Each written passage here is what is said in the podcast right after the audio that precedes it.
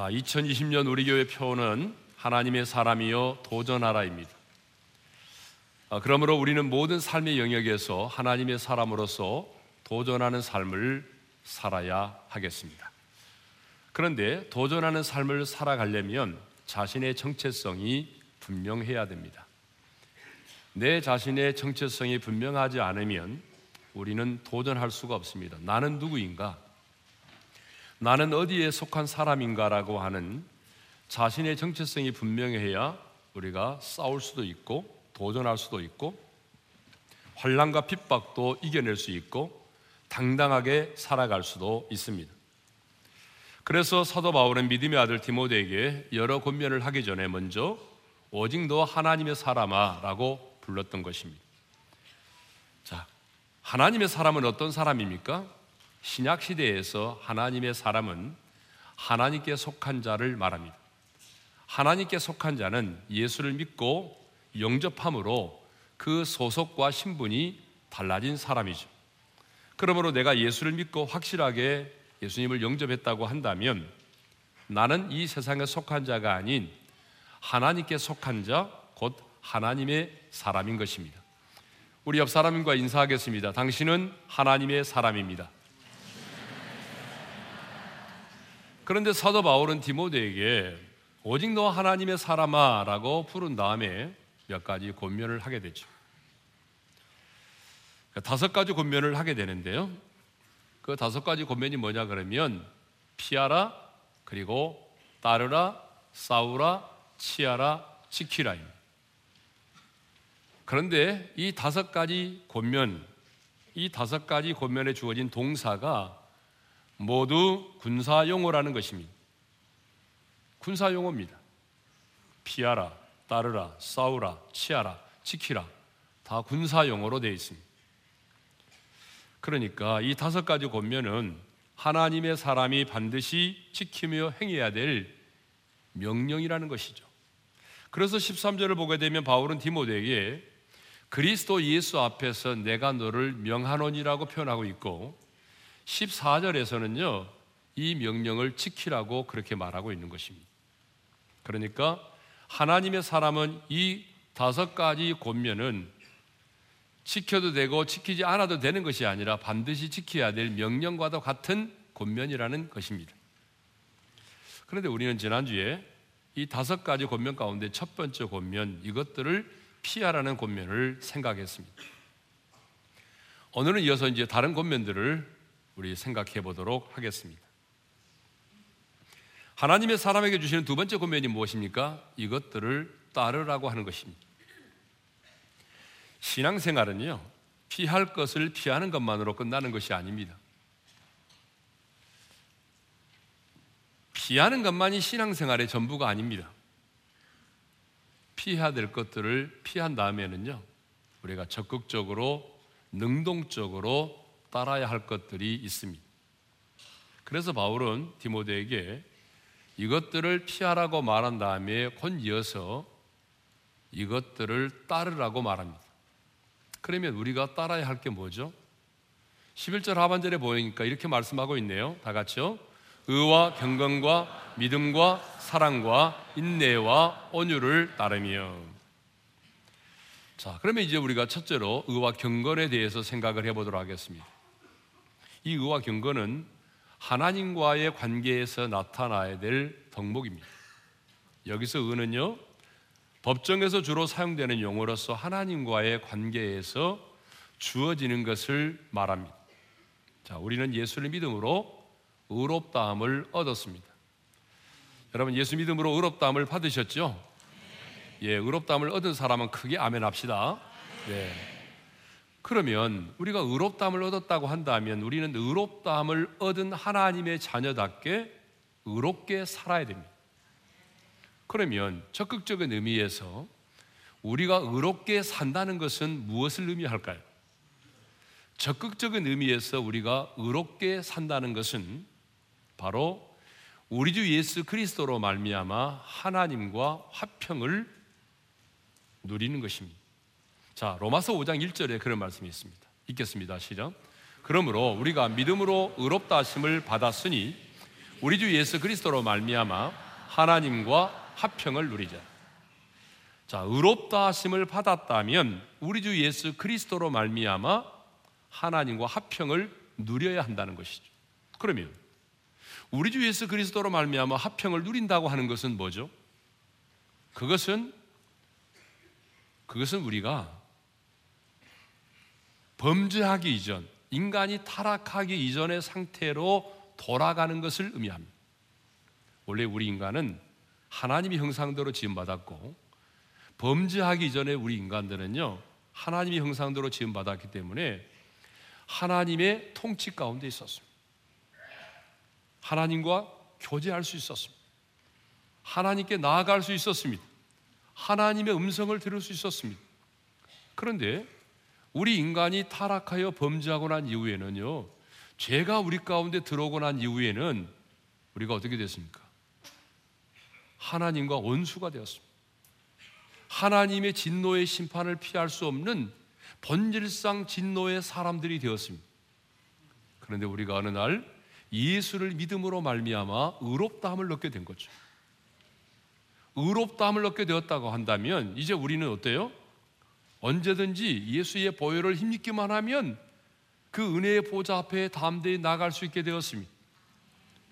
그러니까 사랑하는 자녀가 아버지에게 아무런 거리낌도 없이 그렇게 나아가는 것처럼 하나님의 자녀된 우리가 언제든지 예수의 보혈을 힘입기만 하면 은혜의 보좌 앞에 나아갈 수 있게 되었다는 얘기죠. 그러니까 예수 그리스도로 말미암아 화평을 누린다고 하는 것은 우리가 담대히 은혜의 보좌 앞에 나아가는 것을 말합니다. 하나님과 친밀한 교제를 나누면서 하나님의 통치를 받으면서 그 영광의 빛 가운데 살아가는 것을 말하죠. 또 의롭게 산다고 하는 것은 소극적인 의미에서 적극적인 의미에서는 예수 그리스도로 말미암아 화평을 누리는 것이고 소극적인 의미에서는 뭐냐? 죄를 미워하고 불의와 타협하지 않고 사는 것입니다. 쉽게 말하면 하나님이 미워하는 것을 내가 미워하고 하나님이 싫어하는 것을 내가 싫어하고 하나님이 좋아하는 것을 내가 좋아하는 삶을 사는 것이 뭐예요? 그게 바로 의롭게 사는 것입니다. 자, 그 다음에 경건에 대해서 생각해 보겠습니다. 여기 경건이라고 하는 헬라어로는 유세베이아라고 하는 그런 단어인데요. 이 유세베이아는 좋은이라는 뜻을 가진 유아, 그 다음에 두려움이라는 뜻을 가진 세베이아의 합성어입니다. 이 두 단어를 합성하면 어떤 단어가 의미가 되는 거죠? 좋은 두려움이 되는 거죠. 바람직한 두려움이라는 뜻을 가지고 있습니다. 결국 경건이란 뭐냐? 하나님이 무서워서 두려워서 공포 가운데 떠는 것이 아니라 내가 하나님을 존경하고 사랑하기 때문에 갖는 그 거룩한 두려움, 좋은 두려움, 바람직한 두려움을 말하는 거예요. 이것이 성경이 말하는 경건입니다. 그런데 이 경건한 생활은 거저 주어지는 것이 아닙니다. 그래서 바울은 디모데서 사상 7절에서 이렇게 디모데에게 권면을 하죠. 읽겠습니다. 시작. 경건에 이르도록 내 자신을 연단하라. 예전 성경에는 연습하라 그렇게 되어 있어요. 자, 무슨 말입니까? 재성을 가지고 있는 우리는 경건을 위해서 어떻게 해야 된다는 거예요? 부단한 노력을 해야 된다는 거예요. 재성을 가지고 있는 우리는 가만히 있으면 경건해지는 것이 아니고 우리 안에 재성이 충만하기 때문에 끊임없이 훈련하고 연단하고 연습을 해야 내가 경건한 삶을 살아갈 수가 있다는 거예요. 경건한 삶을 살았던 대부분의 사람들은 모든 사람들은요 경건에 이르기를 연습했던 사람들. 우리가 분명히 예수 믿고 하나님의 자녀가 되었지만 경건에 이르는 연단과 훈련을 하지 않으면 우리 자신도 우리 안에는 재성 때문에 마지막 때의 말세의 마지막 때의 사람들처럼 경건의 모양은 있지만 경건의 능력을 부인하는 자가 되고 마는 것입니다. 예수님 당시의 바리새인들을 보십시오. 그들은 경건의 모양은 있었습니다. 그렇지만 그들의 삶의 중심은 뭐예요? 경건의 능력을 부인하는 자들이었습니다. 자기들이 가지고 있는 것을 가지고 판단하고 정죄했지만 그들은 그들은 그 말씀대로 살지 않았어요. 여러분 오늘도 마찬가지. 우리 모두도 내가 분명히 교회를 다니고 있고 신앙생활도 하고 있고 기도도 하고 있지만 경건에 이르는 연습을 하지 않게 되면 경건에 이르는 훈련을 하지 않게 되면 우리 자신도 경건의 모양만 있을 뿐이에요. 경건의 능력은 사라지는 것입니다. 그러니까 예수를 믿으면서도 뭐예요? 남을 판단은 잘하지만 내 자신은 그렇게 살아가지 못할 때가 너무나 많이 있는 거 아니에요? 그래서 우리가 경건의 모양이 아니라 경건의 능력을 가진 사람이 되려면 경건에 이르기를 어떻게 해야 돼요? 연습을 해야 돼요. 훈련을 해야 된다 그 말입니다. 네. 자, 두 번째로 믿음과 사랑에 대해서 생각해 보도록 하겠습니다. 여기서 믿음은 하나님께 자신을 맡기고 순종하는 것을 말합니다. 더 나아가서 이 믿음은 대인 관계에 있어서 대인 관계에 있어서 신실함과 정직함을 말합니다.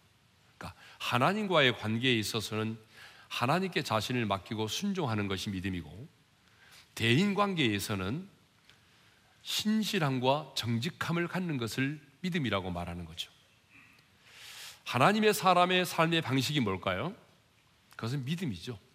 그래서 사도 바울은 오직 의인은 믿음으로 말미암아 살리라고 했습니다. 읽겠습니다. 시작. 오직 의인은 믿음으로 말미암아 살리라. 무엇으로 산다고요? 믿음으로 산다는 거예요. 네. 그래서 우리 예수님도 이런 말씀을 많이 하셨어요. 내 믿음이 크도다. 내 믿음대로 될지어다. 내 믿음이 너를 구원하였느니라. 여러분 이런 표현을 예수님이 많이 하셨거든요. 이건 뭐예요? 우리 예수님은 어떤 사람을 평가하실 때에 믿음으로 평가하신다는 거예요. 예? 돈으로 평가하는 게 아니고 그 사람의 지식으로 예모로 평가하는 게 아니라 믿음으로 평가하신다는 것입니다. 그러므로 하나님의 사람은 무엇을 하든지 간에 믿음으로 해야 합니다. 믿음으로 행치 않는 것이 죄입니다. 뿐만 아니라 하나님의 사람은 내가 만나는 모든 사람들에게 신실함을 나타내 보여줘야 됩니다. 주변의 사람들에게 신뢰를 줄 수 있어야 한다 그 말이죠. 그래서 적어도 하나님의 사람은요, 사람들이 다른 사람은 몰라도 그 사람이 하는 말은 나는 믿어. 이 정도는 돼야 된다는 얘기죠. 예? 적어도 하나님의 사람이라면. 우리 속담에 이런 말이 있거든요. 콩으로 매주를 쓴다 해도 믿지 않는다. 이런 말이 있어요. 여러분, 매주는 뭘로 쓰죠? 콩으로 쓰죠. 그런데 콩으로 매주를 쓴다 해도 믿지 않는다. 이 말은 무슨 말입니까? 저 사람은 무슨 말을 해도 내가 믿을 수가 없다. 왜요?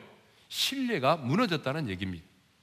그러나 우리는 팥으로 매주를 쓴다 해도 사람들이 믿을 수 있는 그런 사람이 되어야 됩니다.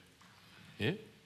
내가 말도 안 되는 팥으로 매주를 쓴다 해도 사람들이 저 사람이 하는 말은 내가 믿을 수밖에 없어. 적어도 이 정도가 돼야 된다는 거죠. 예? 자, 믿음에 대해서 살펴봤고요. 이번에는 사랑입니다. 사랑은 하나님께서 우리에게 보이신 것을 실천하는 것. 하나님께서 우리에게 주신 것을 흘려보내는 것을 말하죠. 그런데 하나님의 사랑을 우리가 실천하려면, 하나님의 사랑을 흘려보내려면, 우리 안에 하나님의 사랑이 충만해야 되는 것입니다. 그렇죠? 내 안에 하나님의 사랑이 없는데 어떻게 하나님의 사랑을 흘려보낼 수가 있겠습니까? 근데 여러분 안에 하나님의 사랑이 있습니까? 근데 여러분 로마서 5장 5절에 보게 되면 이런 말씀이 있거든요. 우리 한번 읽겠습니다. 시작. 우리에게 주신 성령으로 말미암아 하나님의 사랑이 우리 마음에 부은 바 됨이니 여러분 이 말이 놀랍잖아요? 성령으로 말미암아 하나님의 사랑이 우리 마음에 부은 바될 것이다가 아니라 이미 부은 바 되었다는 거예요. 우리가 예수 믿을 때 성령님이 우리 안에 찾아오셨잖아요. 그죠? 누구든지 그리스도의 영이 없으면 하나님의 사람이 아니니까 우리 안에 하나님의 영 성령님이 계십니다. 그런데 성령님이 우리 안에 오실 때에 하나님의 사랑을 우리 가운데 이미 부어 주셨다는 거예요. 그런데 참 이상하죠. 하나님의 사랑이 이미 우리 안에 부음바 되었다고 한다면 그 하나님의 사랑이 만나는 사람마다에게 하나님의 사랑이 흘러가야 되잖아요. 근데 문제는 하나님의 사랑이 지금 흘러가지 않는다는 거죠. 이유가 뭘까요? 하나님의 사랑이 없어서가 아니라 하나님의 사랑이 흘러가지 못하도록 나의 욕심이 이기적인 욕망이 너무나 강력하게 내 마음을 지배하고 있기 때문에 그렇습니다. 나의 욕심, 이기적인 욕망이 너무나 강하게 나를 지배하고 있어요. 그런데 우리가 성령의 충만을 받게 되잖아요. 여러분, 성령의 충만이 뭐예요? 성령의 지배를 받는 거잖아요. 그 성령께서 나의 이 감정과 의지를 딱 지배하고 다스리기 시작하게 되면 어떻게 됩니까?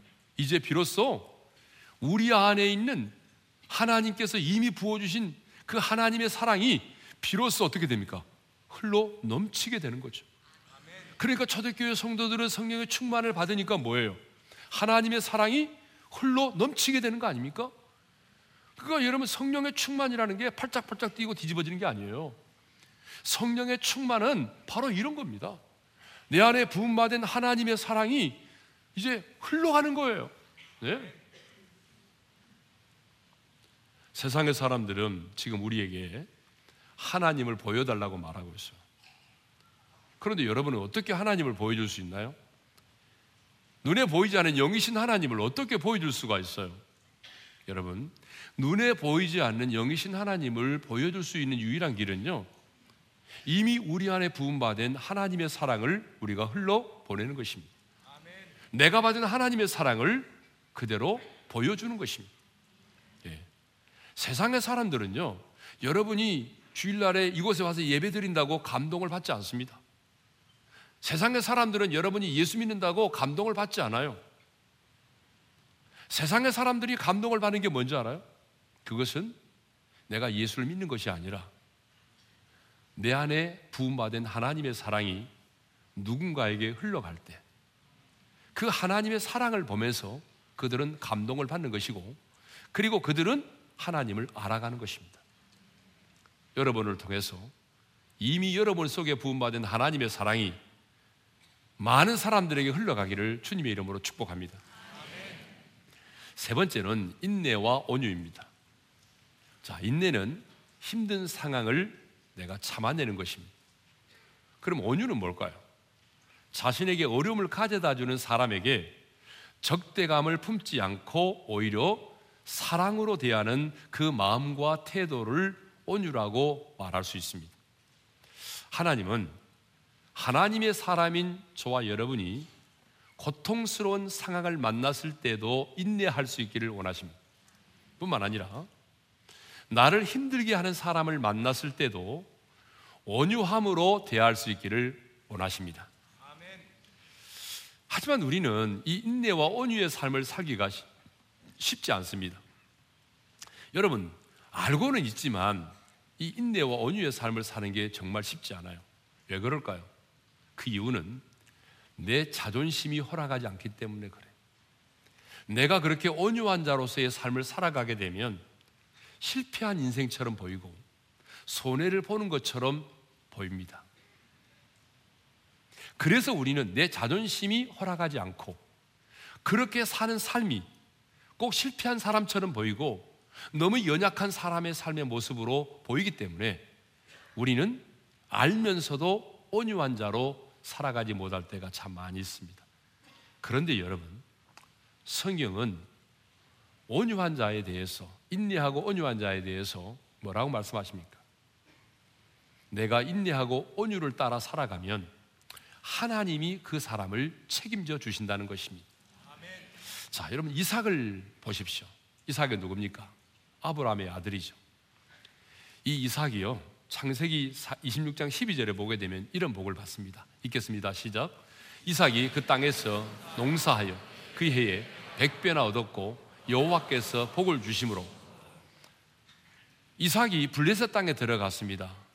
척박한 땅, 오랫동안 기근이 지속된 그 땅에 농사를 지었는데요. 하나님이 복을 주셔서 몇 배? 백 배나 얻었다는 것입니다. 여러분 이쯤 되면은 사람들이 박수 칠 것 같아요? 아니죠. 블레셋 사람들이요 시기심이 생겼어요. 그래서 블레셋 사람들이 가만두지 않았어요. 여러분 주변에서요 여러분이 갑자기 잘 되면 가만두지 않아요. 그래서 이 블레셋 사람들이 조상 아브라함이 팠던 우물을 어떻게 합니까? 그 우물을 막아버렸어요. 물을 먹지 못하게 만든 거예요. 여러분, 물을 먹어야 사는 거 아닙니까? 물이 있어야 농사도 지는 거 아니에요? 근데 그 물을 막아버렸어. 그러면서 이렇게 말합니다. 네가 우리보다 강성한즉 이제 우리를 떠나라. 못 보고 내가 너희들을 어떻게 한다는 거예요. 도저히 두고 볼 수 없다는 거죠. 네잘 되는 거 못 보겠다. 떠나라. 그때 막 이삭이 막 싸웠습니까? 이 우물은 우리 조상 아브라함이 판 우물이야. 너의 것이 아니야, 임마. 근데 왜 니네들이 마음대로 막아? 어? 막 싸우지 않았어요. 이삭은 다투지 않고 떠났습니다. 떠나서 다른 곳에 가서 우물을 팠어요. 근데 참 이상하죠? 이 블레셋 사람들이 우물을 파면 샘의 근원을 만나지 못하는데 이삭이 우물을 파면 샘의 근원을 만나는 거예요. 물이 콜콜 솟아 나오는 거예요. 그러니까 블레셋 사람들이 그날 목자들이 와가지고 그 우물을 빼앗았습니다. 그런데 이삭은 다투지 않고 또 다른 곳에 우물을 팠어요. 그랬더니 또 그곳에 새벽 근원을 만나게 됐어요. 네. 그런데 이번에도 그들이 와서 빼앗았죠. 자, 왜 이삭은 이렇게 바보처럼 살았을까요? 하나님께서 책임져 주신다는 믿음이 있었기 때문이에요. 마침내 그들이 이삭을 향해서 이렇게 말합니다. 창세기 26장 28절입니다. 읽겠습니다. 시작. 그들이 이르되 여호와께서 너와 함께 계심을 우리가 분명히 보았으므로 여호와께서 너와 함께 계심을 우리가 분명히 보았다는 거예요. 예? 만일 이삭이 온유한 자가 되지 못하고요. 그 자리에서 이 우물 가지고 대판 싸우고 치고받고 해가지고 막 쓰러지고 병원에 입원하고 여러분 그랬다고 생각해 보세요. 그럼 어찌 됐을까요? 어? 그들이 입에서 이런 말이 나왔을까요? 여호와께서 너와 함께 계시면 우리가 분명히 보았다. 그리고 그 다음 구절에는 이렇게 말하죠. 읽겠습니다. 시작. 너는 여호와께 복을 받은 자니라. 여호와께서 너와 함께 계심을 분명히 보았다. 내가 보니 너희는 여호와께 복을 받은 자다. 여러분, 우리가 이 땅을 살아가면서요. 주변의 사람들로부터 이런 인정을 받을 수 있기를 원합니다. 여러분 이게 최고의 복 아닙니까? 예? 자 사도 바울은 이제 믿음의 아들 디모데에게 어, 세 번째 고명이죠. 싸우라. 믿음의 선한 싸움을 싸우라고 말하죠. 12절 상반절의 말씀을 읽겠습니다. 시작. 믿음의 선한 싸움을 싸우라. 근데 여러분, 어떤 싸움을 싸우라고 말합니까? 믿음의 선한 싸움을 싸우라고 말하죠. 그러면 믿음의 선한 싸움이란 뭘까요? 여러분 믿음의 선한 싸움은 뭐예요? 그것은요 악을 악으로 갚지 않는 거예요. 용서할 수 없는 사람을 용서하는 거예요. 선으로 악을 이기는 거예요. 그래서 바울은 악에게 지지 말고 선으로 악을 이기라고 말하잖아요. 로마서 12장 20절과 21절입니다. 다 같이 읽겠습니다. 시작. 내 온수가 줄이거든 먹이고 목마르거든 마시게 하라. 그리함으로 내가 숯불을 그 머리에 쌓아 놓으리라. 악에게 지지 말고 선으로 악을 이기라. 여기 선으로 악을 이기라고 그랬잖아요. 선. 여기서 선이 뭘까요? 진정한 선이 뭐죠? 진정한 선은요, 하나님의 사랑을 말합니다. 그러니까 선으로 악을 이기라는 말은 하나님의 사랑으로 악을 이기라 그 말입니다. 그러면 하나님의 사랑으로 악을 이기는 게 뭘까요? 여러분 제 설교 특징 아닙니까? 끊임없이 묻는 거. 예. 자, 하나님의 사랑으로 악을 이기는 게 뭐예요? 그것은 곧 온수가 줄이거든 먹이고 그리고 목마르거든 마시게 하는 것입니다. 이 말을 다른 말로 딱 말하면 원수를 사랑하라는 것입니다. 이삭이 바로 그런 삶을 살았습니다. 이삭은 자신의 그 우물들을 빼앗고 자신을 괴롭혔던 블레셋 사람들을 어떻게 대한지 아세요? 그들을 불러다가 잔치를 베풀었어요.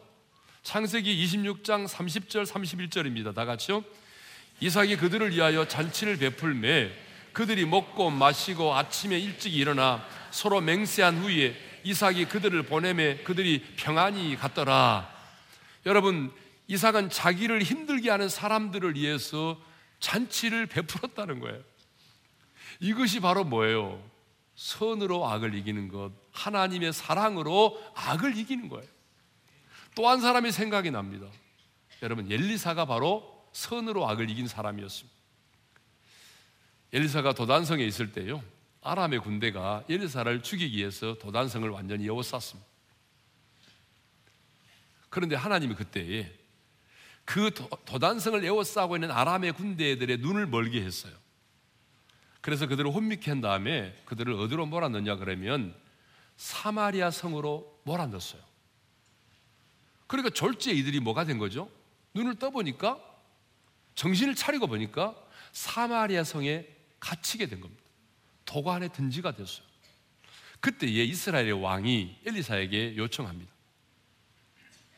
이 사람들을 죽이자는 거예요. 왜?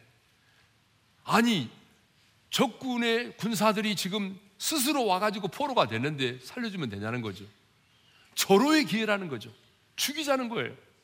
그때 에 엘리사가 말합니다. 그들을 죽이지 말라. 그리고 도리어 물과 떡을 주어서 먹고 마시게 한 다음에 큰 잔치를 베풀어 가지고 먹고 마시게 한 다음에 자기들의 가정으로 고국으로 돌아가게 해라. 자, 열왕기하 6장 22절이죠. 읽겠습니다. 시작. 떡과 물을 그들 앞에 두어 먹고 마시게 하고 그들의 주인에게로 돌려보내서서 하는지라. 아람의 군인들은요, 야, 이제 우리는 도간에 든지가 되었구나. 이제 우리는 가정으로 돌아갈 수 없게 되었네. 우리는 여기서 죽을 수밖에 없구나. 이제 우리 끝장이야. 이제 우리 죽었어. 라고 생각하는데 이게 웬일입니까? 갑자기 자기들에게 큰 잔치를 베풀어 주는 겁니다. 예? 그때 이런 생각도 했겠죠. 왜 갑자기 우리에게 떡과 어? 물과 떡을 줘서 먹게 하지? 왜 갑자기 잔치를 베푸는 거야? 죽이기 전에 한번 실컷 먹어보라고 하는구나. 그랬을는지도 몰라요. 그런데 그들을 돌려보냈어요. 여러분, 이것은 쉽지 않습니다.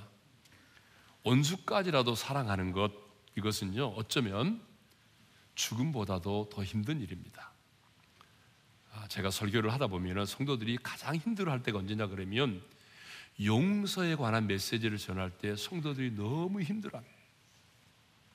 정말 힘들어 합니다. 저도 압니다. 용서한다는 것이 죽음보다 더 힘들다는 것 알고 있습니다. 그래서 사람들은요, 용서하는 게 너무 힘들기 때문에 용서를 하는 것보다 차라리 자신의 죽음을 선택해 버립니다. 왜? 너무나 용서가 힘들기 때문에. 여러분, 원수에 대해서 내가 복수하지 않고 참고 지내는 것도 너무 힘들어요. 직장에서 나를 힘들게 하는 사람 얼굴 쳐다보는 것도 힘든데, 여러분, 원수를 사랑한다는 것은 얼마나 힘들겠어요. 예? 그래서 성경은 이것을 뭐라고 말합니까? 싸움이라고 말합니다. 선으로 악을 이기는 것은 싸움입니다. 여러분, 싸움. 내 안에 있는 예, 복수하고 싶은 그 욕망과의 싸움이고요. 내 자신과의 싸움이고요. 보이지 않는 그 미움의 영과의 싸움입니다. 그러므로 이 싸움을 하는 자에게는요, 뭐가 필요하죠? 믿음이 필요합니다. 선으로 악을 이기는 것은 내 힘으로 안 되기 때문에 성경은 싸움이라고 말하고, 그런데 이 선한 싸움을 하는 자에게는요, 뭐가 필요해요? 믿음이 필요합니다. 그래서 이 싸움을 그냥 선한 싸움이라고 말하지 않고 뭐라고 말해요? 믿음의 선한 싸움이라고 말하는 것입니다. 왜? 믿음이 있어야만이 선한 싸움을 싸울 수 있기 때문에 이 싸움을 그냥 싸움이라고 말하지 않고 선한 싸움 더 앞에 뭐예요? 믿음의 선한 싸움이라고 말하고 있는 거예요. 그러니까 선한 싸움, 하나님의 사랑으로 예? 악을 이기는 이런 선한 싸움은 믿음이 없이는 불가능하다는 거예요. 그러면 어떤 믿음일까요? 어떤 믿음이 있어야 우리가 믿음으로 이 선한 싸움을 싸울 수 있나요? 두 가지 믿음입니다. 첫 번째 믿음은요, 하나님의 사랑에 대한 믿음입니다. 그 누구도, 그 어떤 상황도, 예? 그 어떤 것도 하나님의 사랑에서 나를 끊을 수 없다고 하는 이 분명한 믿음이 있어야 된다는 거죠. 예? 그 누구도 그 어떤 것도 그 어떤 상황도 하나님의 사랑에서 나를 끊을 수가 없다고 하는 이 믿음이 있어야 선으로 악을 이길 수가 있는 것입니다. 사도 바울은 로마서 8장 35절에서 39절에서 그래서 끊을 수 없는 하나님의 사랑을 우리에게 말하고 있잖아요. 누가 우리를 그리스도의 사랑에서 끊으리요? 환란이나 공고나 박해나 기근이나 적신이나 이염이나 칼이라. 내가 확신하노니 사망이나 생명이나 천사들이나 권세자들이나 현재일이나 장래일이나 능력이나 높음이나 깊음이나 다른 어떤 피조물이라도 우리를 우리 주 그리스도 예수 안에 있는 하나님의 사랑에서 끊을 수 없으리라. 아멘. 여러분, 그 어떤 상황도 그 누구도 하나님의 사랑에서 나를 끊을 수 없다고 하는 이 분명한 믿음이 있어야만이 우리가 선으로 악을 이길 수 있습니다. 두 번째 믿음은 내가 원수를 사랑하면 하나님께서 친히 내 원수를 갚아 주신다는 믿음입니다. 그래서 바울은 로마서 12장 19절에서 이렇게 말하고 있습니다. 시작. 너희가 친히 원수를 갚지 말고 하나님의 진노하심에 맡기라. 여러분, 이걸 아셔야 돼요. 원수를 갚는 것은요, 여러분의 몫이 아닙니다. 원수를 갚는 것은 여러분에게 속한 영역이 아니에요. 그러니까 여러분이 하나님이 허락하신 영역을 건드리면 안 되는 거예요. 원수를 갚는 것은 누구의 몫입니까? 공의로우신 하나님의 몫입니다. 우리가 할 수 있는 건 뭐예요? 그냥 우리는 원수를 사랑하는 겁니다. 내가 원수를 사랑하면, 내가 원수를 사랑하면 하나님께서 그 원수를 친히 갚으십니다. 네. 하나님의 사람은 이렇게 믿음의 선한 싸움을 싸워야 합니다. 이 믿음의 선한 싸움은 하나님께 속한 사람만이 할 수 있습니다. 그래서 성경을 보게 되면 사도 바울은요, 주님을 만난 이후에 이렇게 고백하잖아요. 인생의 마지막 순간에 이렇게 고백하잖아요. 내가 선한 싸움을 싸우고 나의 달려갈 길을 마치고 믿음을 지켰다. 디모데후서 4장 7절의 말씀을 읽겠습니다. 시작. 나는 선한 싸움을 싸우고 나의 달려갈 길을 마치고 믿음을 지켰으니 여러분 얼마나 이디한 고백입니까? 이 세상을 떠나기 바로 직전에 바울의 고백이 뭐예요? 나는 선한 싸움을 싸우고 나의 달려갈 길을 마치고 믿음을 지켰다는 거예요. 우리 모두 이 세상을 떠나기 전에 이런 아름다운 고백을 남기고 떠날 수 있기를 바랍니다. 여러분의 임종을 바라보는 사람들 앞에서 여러분이 이런 고백을 드릴 수가 있다면 나는 선한 싸움을 싸웠고 나의 달려갈 길을 마쳤고 나는 믿음을 지켰다. 여러분 이렇게 고백할 수 있는 사람이 인생의 승리자입니다. 마지막입니다. 마지막은 네 번째 고면이겠죠. 영생을 취하라입니다. 12절 상반절에 보니까 영생을 취하라 그렇게 되어 있습니다. 영생은 우리가 예수를 믿음으로 얻게 된 영원한 생명을 말합니다. 근데 여러분 영생에 대해서 많은 사람들이 착각하고 오해를 하고 있는 것이 있습니다. 그게 뭐냐 그러면요. 영생을 영원히 죽지 않고 사는 시간의 개념으로만 이해를 하고 있다는 것입니다. 그래서 장차 우리가 죽어서 천국에 가서 누리게 될 축복으로만 생각을 하고 있습니다. 그러나 여러분, 영생은 시간의 개념으로만 생각을 해서는 안 됩니다. 영원히 사는 것만이 아니라 죄와 죽음의 법에서 해방된 생명을 말하는 것입니다. 그런데 바울은 하나님의 사람에게 지금 뭐라고 말합니까? 영생을 취하라. 그렇게 말하죠. 취하라고 하는 말은 자신의 소유를 만들기 위해서 꼭 붙잡으라 그런 얘기거든요. 그러면 영생을 취하라는 말은 무슨 의미일까요? 영생을 취하라는 말은 하나님이 주신 생명을 빼앗기지 말고 그것을 누리며 살라 그런 얘기입니다. 그러면 성경에 영생을 취하라고 하지 말고 영생을 누리라 그러면 될 텐데 왜 바울은 영생을 누리라고 말하지 않고 영생을 취하라는 그렇게 말을 했을까요? 그 이유는 영생을 취하는 자, 다시 말하면 영생을 붙들고 사는 자만이 영생을 확실하게 붙들고 사는 자만이 이 세상에서 영생의 축복을 누리며 살 수 있기 때문입니다. 내가 영생을 받았는지 받지 않았는지 여러분 이것도 알지 못하는 자가 어떻게 영생을 누리며 살아요? 그러니까 이 땅에서 영생을 누리려면 영생을 취한 자가 확실하게 영생을 붙들고 확실하게 영생을 취한 자가 영생을 누리며 사는 것입니다. 우리는 예수를 믿음으로 이미 영원한 생명을 영생을 얻었습니다. 그래서 요한복음 5장 24절에 이런 말씀이 있잖아요. 읽겠습니다. 시작. 내가 진실로 진실로 내게 이르노니 내 말을 듣고 나 또 나 보내신 이를 믿는 자는 영생을 얻었고 자, 거기 보니까 예수를 믿는 자는 영생을 얻을 것이다입니까? 아니죠. 영생을 얻었고라고 되어 있습니다. 그러니까 여러분은 저와 여러분은 이미 예수를 믿음으로 영생을 얻은 것입니다. 이미 영생을 얻은 자는 크게 아멘합시다. 네, 우리는 이미 영생을 얻었습니다. 하지만 영생을 소유한 것으로 만족하지 말고 이제 그 영생을 붙들고 이 영생을 누리며 살아야 되는 것입니다. 하나님의 나라에 가기 전에 이 땅에서부터 영생을 누리며 살아야 되는 거죠. 그러면 이 땅에서 우리가 영생을 누리며 산다는 게 뭐예요? 나 이제 주님의 새 생명 얻은 몸, 애 것은 지나고 새 사람이로다. 뭐 영생을 맛보며 주 안에 살리라 그렇게 찬양하잖아요. 그런데 이 땅에서 내가 영생을 누리며 산다는 게 뭐예요? 여러분, 영생을 누리며 산다는 것은 하나님의 새 생명으로 사는 것입니다. 자, 우리에게는 두 생명이 있습니다. 부모님이 여러분에게 물려준 옛 생명이 있고 예수 믿음으로 말미암아 거듭날 때 내게 주어진 새로운 생명이 있습니다. 그런데 부모님이 여러분에게 물려준 생명은 두 가지 문제점을 안고 있다고 그랬죠. 하나는 아담으로부터 흘러오는 재성을 갖게 되고 언젠가는 죽어야 된다는 거죠. 그런데 저와 여러분이 예수를 믿음으로 갖게 된 이 새로운 생명은 죄와는 무관한 생명이고 죽음을 이긴 부활의 생명입니다. 할렐루야.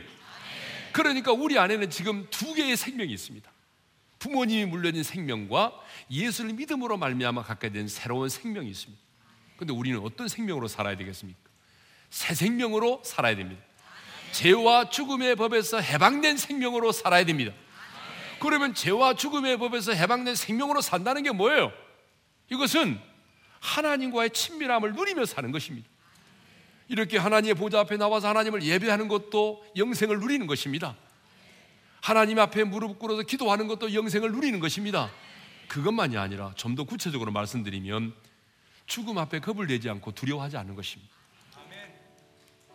우리 안에는 지금 어떤 생명이 있습니까? 죽음을 이긴 부활의 생명이 와 있습니다. 이 세상 사람들에게는 없는 죽음을 이긴 부활의 생명이 우리 안에 있습니다. 그러니까 우리는 이 세상의 사람들처럼 죽음 앞에 막 겁을 내고 두려워 떨면 안 된다 그 말이에요. 왜? 우리 안에는 이미 죽음을 이긴 부활의 생명이 있기 때문에 어떤 상황 속에서 두려워하지 말고 죽음 앞에 겁을 내지 말고 여러분 당당하게 살아가시기를 바랍니다. 그게 뭐예요? 영생을 누리며 사는 것입니다. 하나님의 사람은 이렇게 따르고 믿음의 선한 싸움을 싸우고 그리고 영생을 취한 다음에 그 영생을 누리며 사는 것입니다. 자, 오늘 주신 말씀을 이제 마음에 새기면서 찬송할 텐데요. 참 찬송을 선택하면서 고민이 많았습니다. 이 세 가지 주제에 어디에다 포커스를 맞출 것인가? 그러다가 선한 싸움에다가 포커스를 맞췄습니다. 여러분 찬송 가운데 행군 나팔 소리에 주여 호령 났으니 우리 박수 치면서 힘차게 찬양합시다. 행군 나팔 소리에 주의 호령 났으니 십자가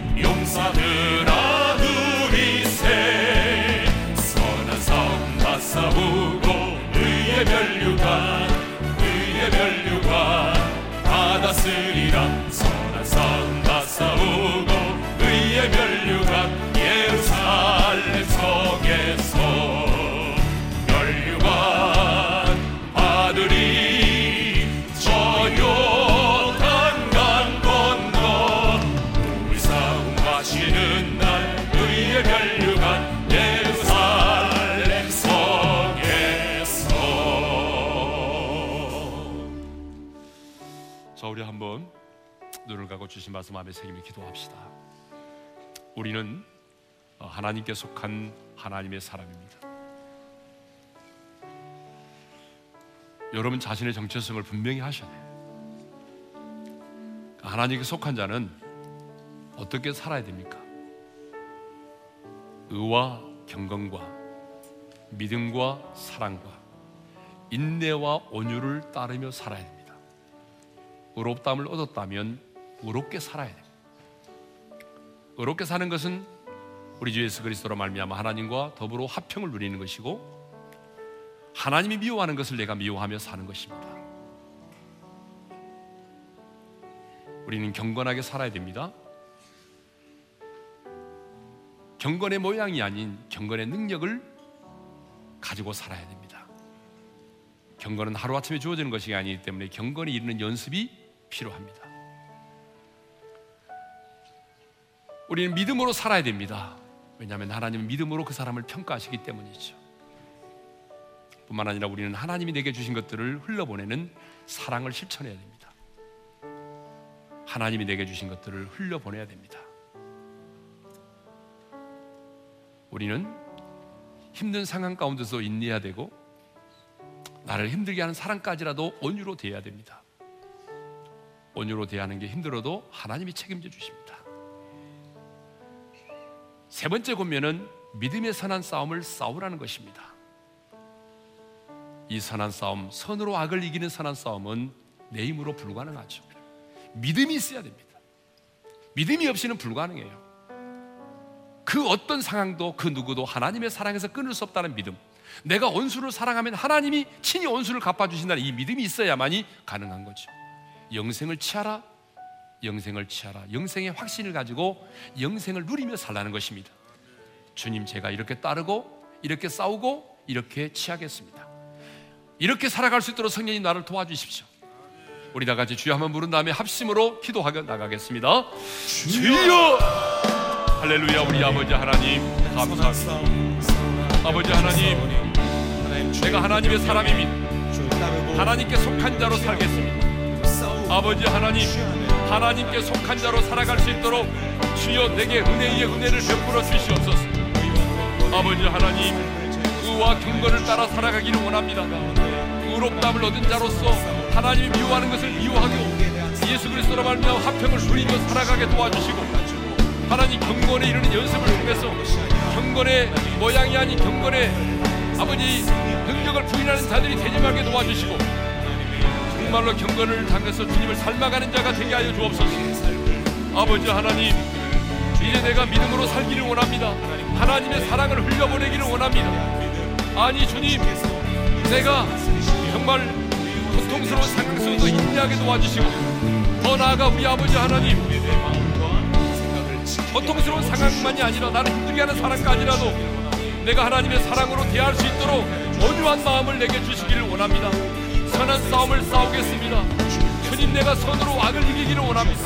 주여 내가 선으로 악을 이기기를 원합니다. 아버지 하나님 내게는 선으로 손으로 악을 이기면 힘이 없습니다. 하나님 내게 이 믿음을 주십시오. 누구도 하나님의 사랑에서 끊을 수 없다는 것. 어떤 상황도 하나님의 사랑에서 나를 끊을 수 없다는 것. 주여 나에게 이 확신을 내게 주시옵소서. 이 믿음을 가지고 손으로 악을 이기게 도와주시고 영생을 취하고 영생을 누리는 자들로 살아갈 수 있도록 은혜 위에 은혜를 허락하여 주옵소서. 이제는 우리 주 예수 그리스도의 은혜와 하나님 아버지의 영원한 그 사랑하심과 성령님의 감동 감화 교통하심이 하나님의 사람으로서 정체성을 지키며 이제 하나님이 우리에게 원하시는 것들을 따라 행하고 믿음의 선한 싸움을 싸우고 영생을 취하고 영생을 누리며 살기를 원하는 모든 성도들 위해 이제로부터 영원토로 함께 하시기를 축원하옵나이다. 아멘.